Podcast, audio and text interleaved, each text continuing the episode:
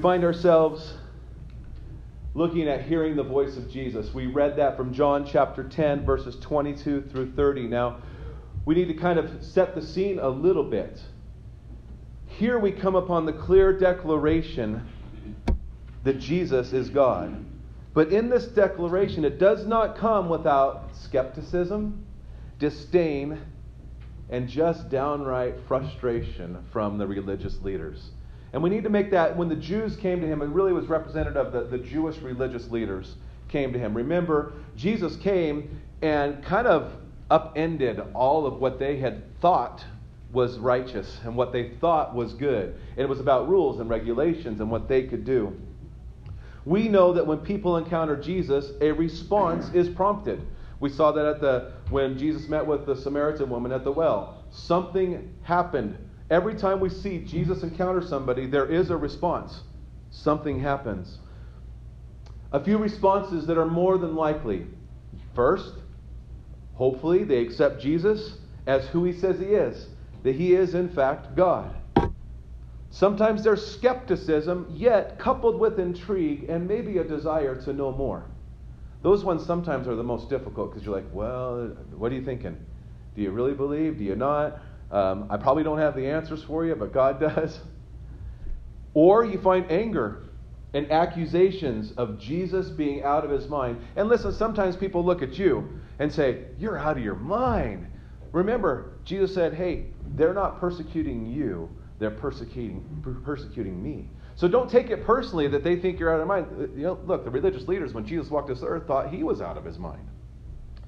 Now, before, though, we set this indictment on the Pharisees, it's really for easy, easy for us to go, oh, those Pharisees. Just a bunch of numbskulls, right? They just, they just didn't get it.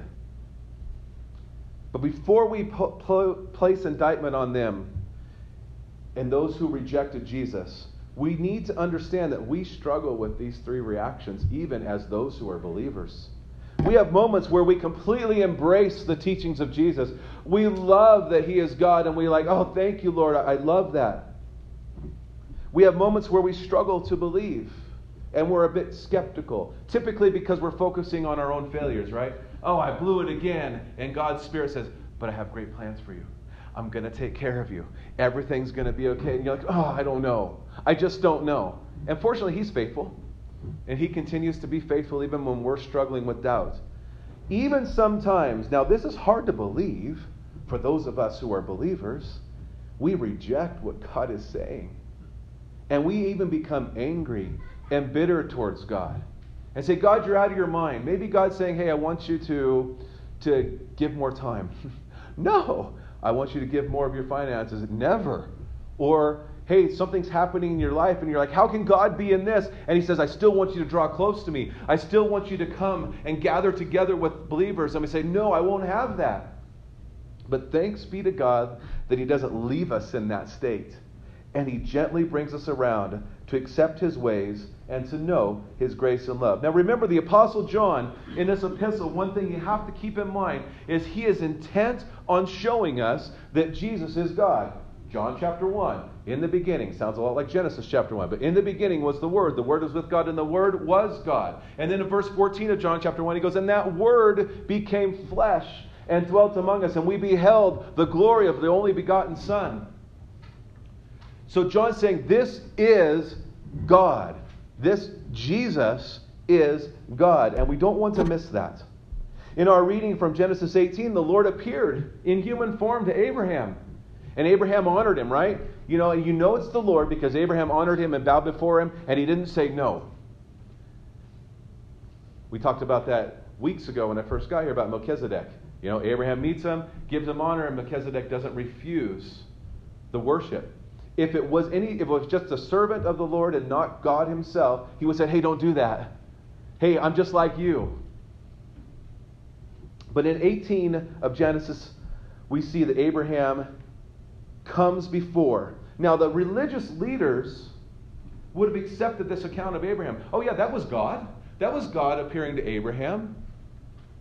But yet, here is Jesus now, in human form, appearing as a man, and they're having a really hard time with it. This unbelief was a result of religious practice that the religious leaders had created, which produced a false sense of righteousness that did not require faith, but could only be achieved by the works of man. So I think there's a little side note for us just to be aware of. Be careful not to place our spiritual activity and tradition as limits to how we can see God. Because sometimes we'll say, Oh, I, I, I come to church.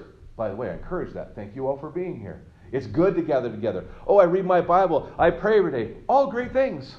We should do those things. I give to the needy. I help the homeless. Yes, do it. But that should not become how only you can see God. God wants to reveal himself to you. He's given us his word. He's given us the gathering of believers so that we can see, I see God there. He's given us creation for crying out loud. You can look to the heavens and see the handiwork of God.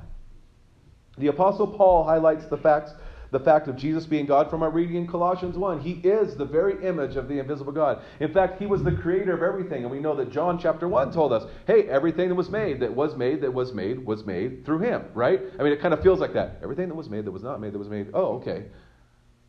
Everything was made. This is where the battleground happens for our souls and for the souls of other people. Who do you say Jesus is? That is the question for everyone to answer who is Jesus? Jesus must be God, or our faith is in vain. When we receive the grace of God by faith in Jesus Christ, we are now his children, known by him as he calls us sheep. And we can hear his gentle voice and know that he is a good shepherd leading us safely home. Now, you have some handouts there. Here's the first point Hearing the voice of Jesus indicates a relationship. Now, often I'll have these little questions on these things. Harold is learning about me, when I ask questions, sometimes there's not a clean answer. Sometimes it's not black and white. Sometimes it's something for me to go, I don't know. Let me think upon that for a while. I feel like I'm doing my job if I'm challenging you to think. Um, you know, we live in a society where people are told what to think and not to think for themselves. And, and as believers, we have a great opportunity to go, hey, don't check your mind out. Let's, let's think. Let's be critical thinkers. In the school systems today, I'm going to get on a tangent, I better stop. But we need to teach our kids to think and not just accept what they're being told. The religious leaders held this power over the people, where the people are like, I'm just accepting what you tell us because apparently that's what's true. The Reformation, right? That's a lot of what was happening with us. Why we're here today is because Martin Luther goes, hey, people need to know for themselves. Why are you withholding the grace of God from people? So these questions sometimes don't have clear answers, but I want you to think about them. But sometimes they do. Maybe the Lord's ministering to you right now. But hearing the voice of Jesus indicates a relationship. Now, you've probably heard the phrase that the Christian life is not about religion, but about relationship. How many of you have heard that? Okay, good. I just want to make sure you're awake. So But here's the problem with catchphrases in Christendom, because there's a ton of them. I've listed a few here that you'll hear.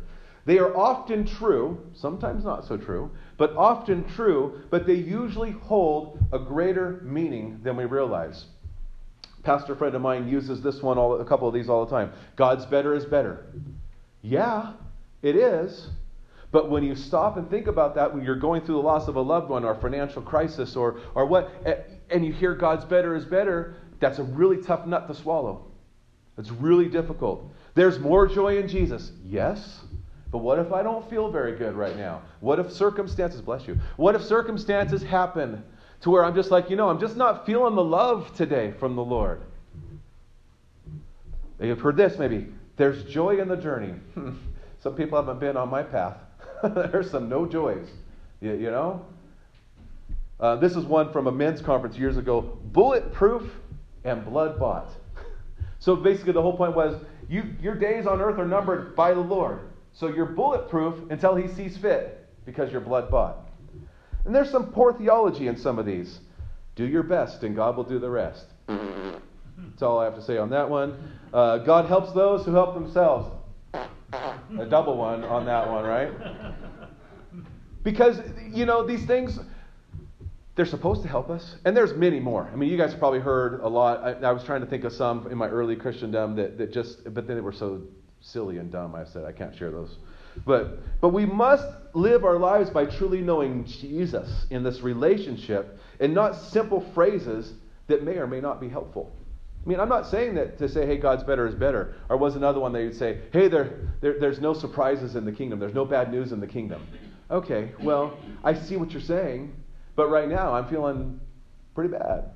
So, what does it mean to have a relationship with Jesus? It means, first and foremost, that He has done something on our behalf to make it possible. We cannot, in our own strength, have a relationship with God. It has to be something He has instigated. The gospel is proclaiming the love of God and how Jesus made the way for us to have a relationship with God. The Apostle Paul explains in Romans 5 that we have been justified. Well, he starts, therefore, we have peace with God, which is, again, what I've told you many times. That's what everybody longs for. They want to have peace with God.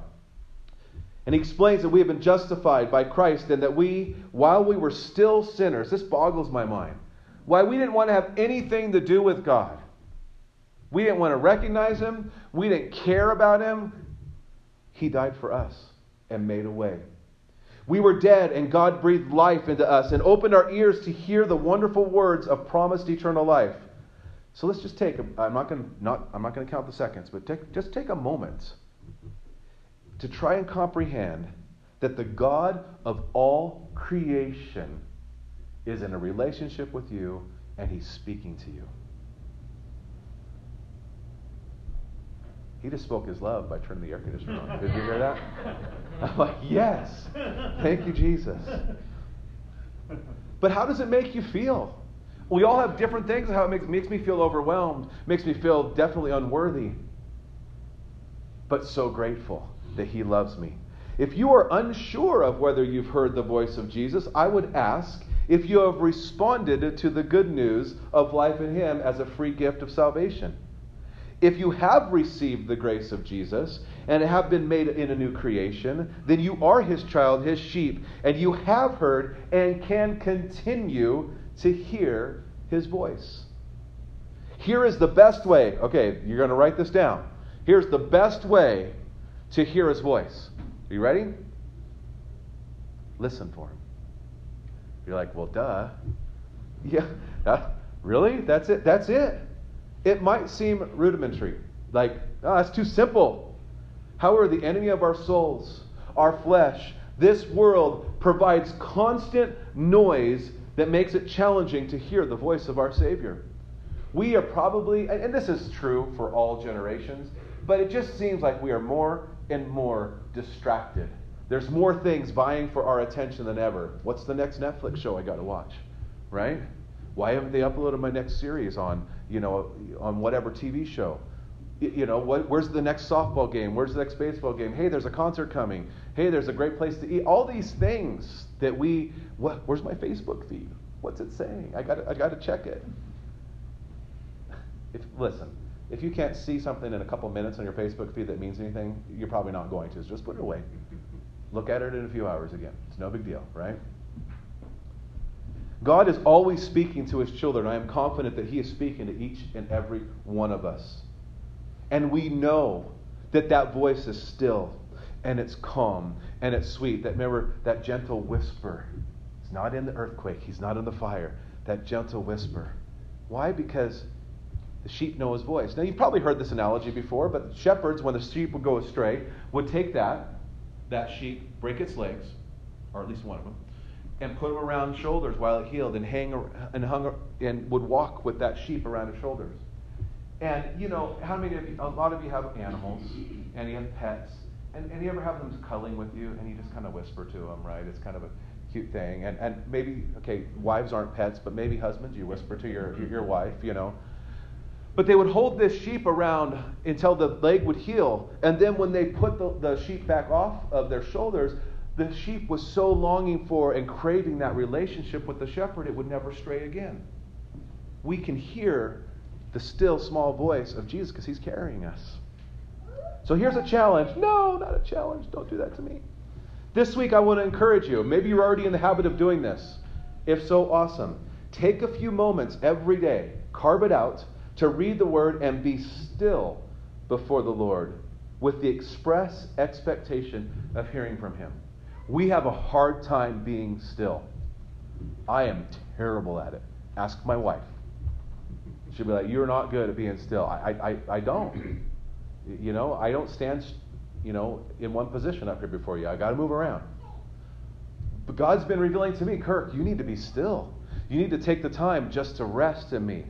And He's provided a wonderful lawn and a riding lawnmower that allows me that because I still feel like I'm doing something, but I'm just resting before Him and I can hear some things.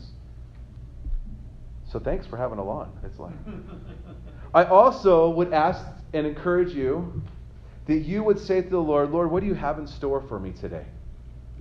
And wait in eager expectation. Sometimes we pray to the Lord and then we just go on, right? We don't expect things to happen. The second point we must enjoy is hearing the voice of Jesus promises eternal life. The sheep know his voice.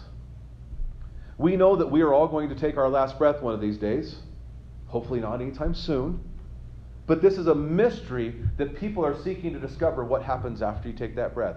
Everyone knows I'm getting closer and closer. How many more surgeries can I have to make my face look younger again, right?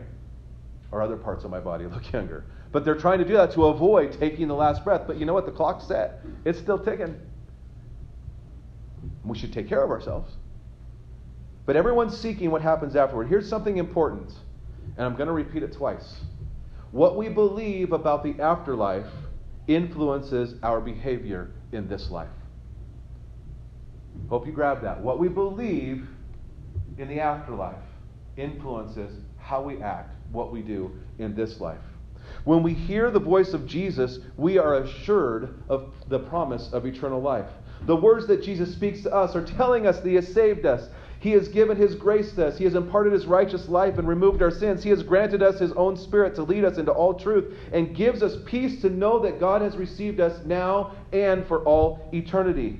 Now, many times we struggle with uh, this idea because we have allowed the cares of this life, the trials of this life, and unmet expectations to hinder us from hearing the voice of Christ.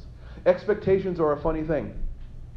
You know, I, I years ago, when Laura and I were talking and we, we planted a church in Northern California, one of the things that I said, hey, I, I want us to go in this without expectations. How can we just remove expectations?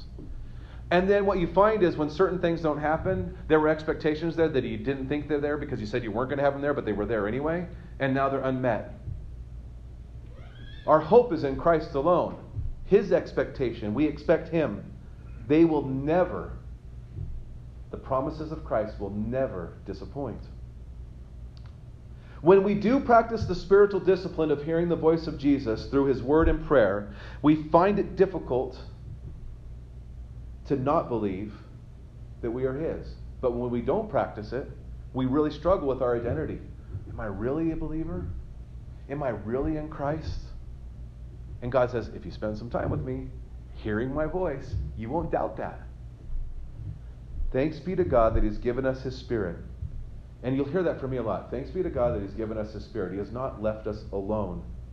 And He's given us the fellowship of one another to encourage us to focus on the things above and not the things of this world. Colossians 3 2 exhorts us to fix our eyes on the things above and not the things of this earth. So here's a key point. Another one. Really? Your current experience of hope and joy is determined by your focus. If I have hope and joy, it's because my focus is on Christ. If I'm finding myself struggling with hope and joy, my focus is probably not on Christ. That's where the battle is, right? The enemy's like, if I can just distract you from Christ, you won't love others. If I can just keep your, your eyes focused on something else, you won't gather together and be encouraged. If I can just have you go through this trial, you'll walk into that supermarket and you'll say, Well, I'm a Christian, so I'm happy. But the love of Christ won't come out and you'll consider you'll look inwardly instead of outwardly. May we encourage one another to rest in the finished work of Christ and take the time to be assured of the promised eternal life. Husbands and wives, I want to encourage you. Help your spouse take the time to spend with the Lord. I found out early on to help my wife. It helps her. You know, she loves Jesus more than me, and I had to be okay with that. You know? That's what we want. In marriage, when two people are focusing on Christ, they seem to get along. It's when they quit focusing on Christ that there are problems. We know that the promises of God are sure and that no one can change what God has done. Jesus will not lose any that the Father has given, the promise of eternal life, which brings us to our final point. Hearing the voice of Jesus is hearing the word of God. Jesus states plainly that he and the Father are one. But we must hear, I think, something important what he stated just before he proclaims that he and the Father are one. Jesus states that no one who hears his voice shall be lost. None can snatch them out of his hand. In fact, none can snatch them out of the Father's hand. Those who are Christ have been given eternal life, and they will never perish. Jesus states that the Father is greater than all. And then he says, and the Father and I are one. Clearly proclaiming that he is God, greater than all. This is uh, something that rubbed people a little bit wrong. And I think that that's what rubs people wrong today. You're greater than all? Really? Jesus, you're, you're God? Come on. Which means you get to tell me what to do? Well, yes and no. God longs for relationship with us. He longs to whisper his promises to us. He longs to give us his spirit to guide and direct us to greater joy in him. I feel it's important that we emphasize this point that, that Jesus is addressing the unbelief at the beginning of the passage. He says, I told you that I'm Him, but you wouldn't believe. How many of you have friends you said, Well, Jesus is God? And they're like, Yeah, I don't know. Whatever. Well, that might be good for you, but that's just not where I'm. What do you mean it's not good? It's good for everyone. The most crucial point in our belief is whether or not we believe that Jesus is God. One of the crucial questions Jesus asked the disciples, Well, who do you say I am? Because he was hearing what some were saying. The same question, again, circle back to this, Jesus is asking us today. When we are hearing the voice of Jesus, we are comforted with the fact that he is God, greater than all, and that what he says is true. We can rest when we hold to the truth that Jesus is greater than all, and that we are more than conquerors in Christ Jesus because he has overcome the world. Listen, whether you feel like you're a conqueror or not, doesn't change the fact that he says you are more than a conqueror. Doesn't matter. Feelings come and go. The truth of God remains. We know that Jesus is God and the truth has set us free. Jesus is speaking to us and confirming the truth of who he is and the security we have in his promises for all eternity. Now, listen. Sometimes we struggle. So if you're struggling with feeling the presence of God or being assured of your salvation, be encouraged today. He wants you to know that He loves you. He's for you. He's not against you. He's made it possible for you. Be encouraged to hold on to the truth of God and not your feelings, your circumstances, or the vain pursuits of this world. How many of you remember the thing that you wanted for Christmas when you were five years old? Probably none of us. But there was something, I just have to have that. And then that came and went, you play with it, and you're like, now I need something else. That's the vain pursuits of this world. It never ends. There's no limit to, to finding failure in the pursuits of this world.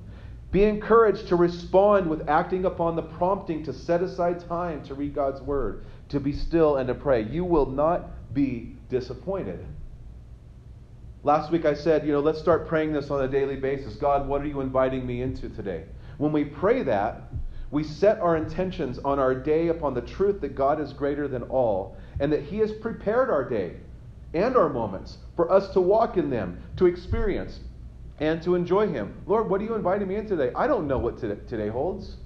I really don't. We can make plans, but we really don't know what the whole day holds. We think we have it laid out, but things change.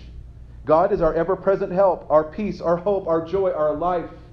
He forgives, he saves, He sustains. Let's just take a moment and think upon these things and respond in the strength of the Spirit.